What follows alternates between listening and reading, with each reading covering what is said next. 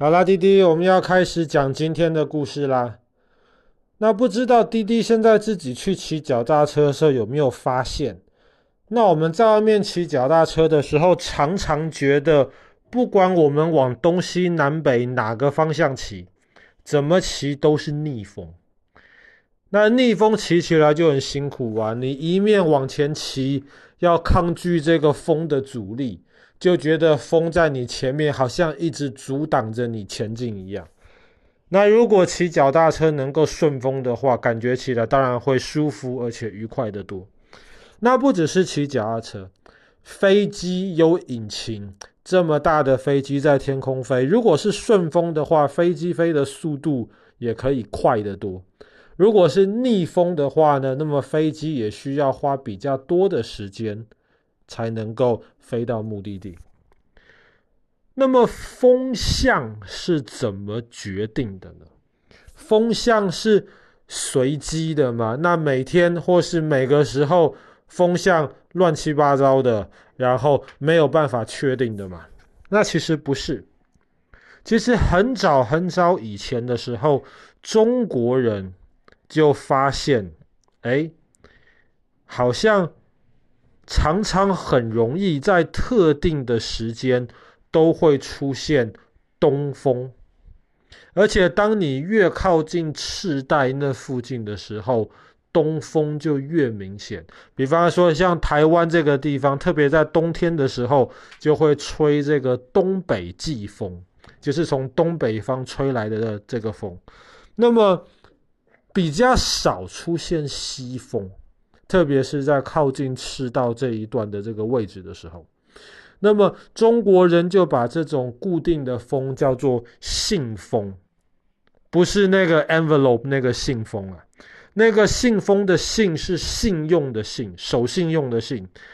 意思就是说那个风向其实非常守信用，基本上固定的时间都是固定的风向。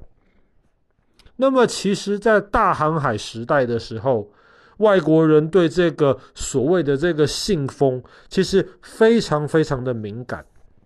最有名的一次经历是当时这个麦哲伦吧，爸爸如果没有记错的话，那个环游世界第一个环游世界的那个应该是麦哲伦，然后他当时在那个开船经过南美洲的时候呢，他就觉得那个大西洋上面的这个风非常非常的大，而且非常非常的可怕，那一段航行的很痛苦。可是当他一到太平洋靠近赤道附近的时候，他就发现都是非常稳定的东风，而且海非常非常的平稳，所以后来这个地方才被称为太平洋，意思就是非常非常平稳，跟大西洋完全不一样。那么当时航海的这些人，他们搭乘帆船，就发现从东边到西边吹的这个东风常常就非常非常的顺利，特别是在赤道附近的时候，所以当时他们又把这一段的风向叫做 trade wind， 就是贸易风，就是特别是容易做生意，你船上面载满了很多的这些货物或是很多的这些东西，然后带到这个新大陆这个地方去卖，这个叫贸易风。当然也有另一种说法，那个贸易风 trade wind 的那个 trade 指的不是做生意贸易的意思，它是中古的英文，它指的其实是 track， 就是那种固定的轨道上的那个风。那为什么特别是在赤道，就是在纬度大概30°到0°的中间这一段的时候，为什么会特别基本上吹的都是东风呢？这个当时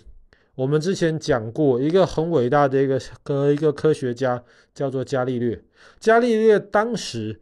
他除了做那个从比萨斜塔上面丢不同的那个东西看它们落下来的时间这个实验之外呢，伽利略当时也对这个东风提供了一个很好的一个解释。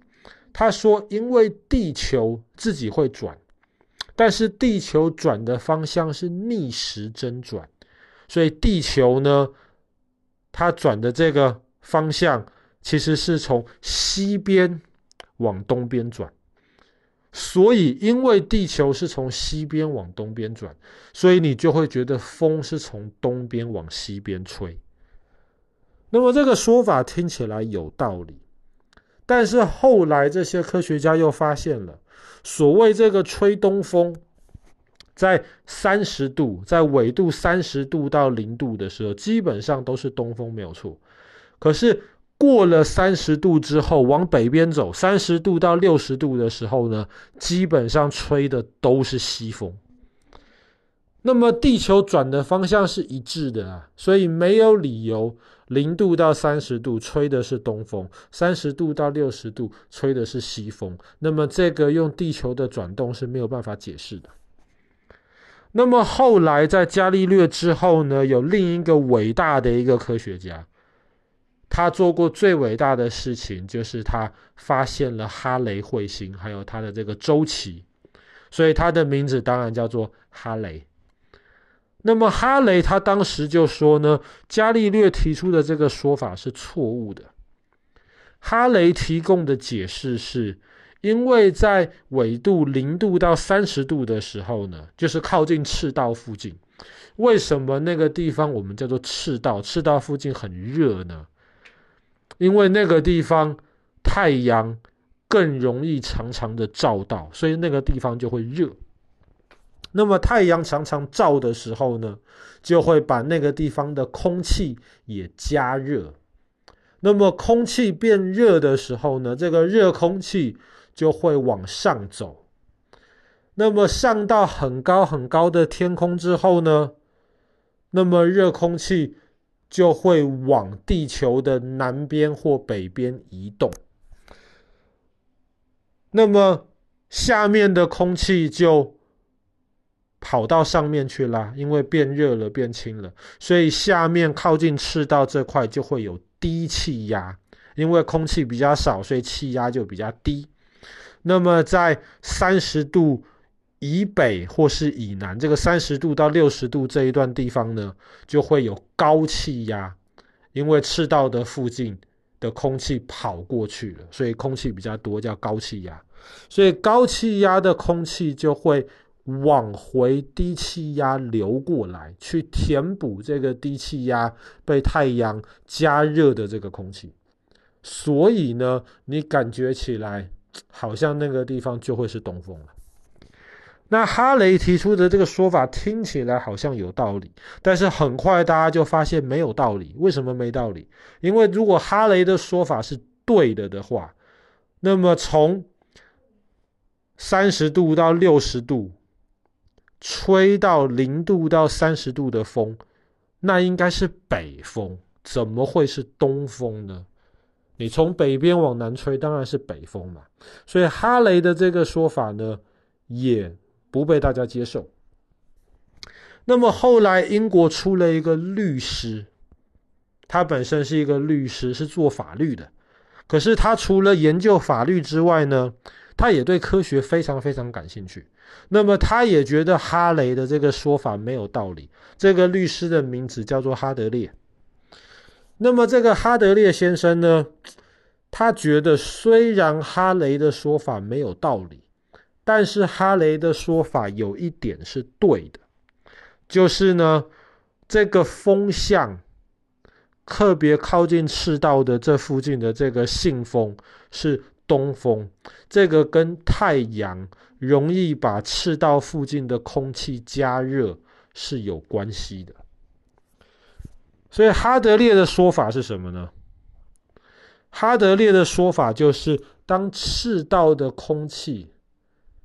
被加热了以后呢，确实赤道的空气热空气就会往上升，往上升之后就是像哈雷说的，会往南极或是往北极的方向去流动，所以赤道这个地方就容易有低气压，所以这个地方就容易发生台风，这个都是对的。但是呢，之前伽利略说的，因为地球自己会在转，而且地球是一个球形，靠近赤道的地方比较宽，靠近南极北极的地方比较没那么宽，比较瘦一点，但是地球转的速度是一样的，所以呢在南极北极的时候，地球相对这个地面转的这个速度相对是比较慢的。那么在靠近赤道的时候呢，因为这个距离比较宽嘛，离地心比较远，相对这个地面转的这个速度是比较快的。所以就是因为赤道附近地球转的这个速度比较快，所以当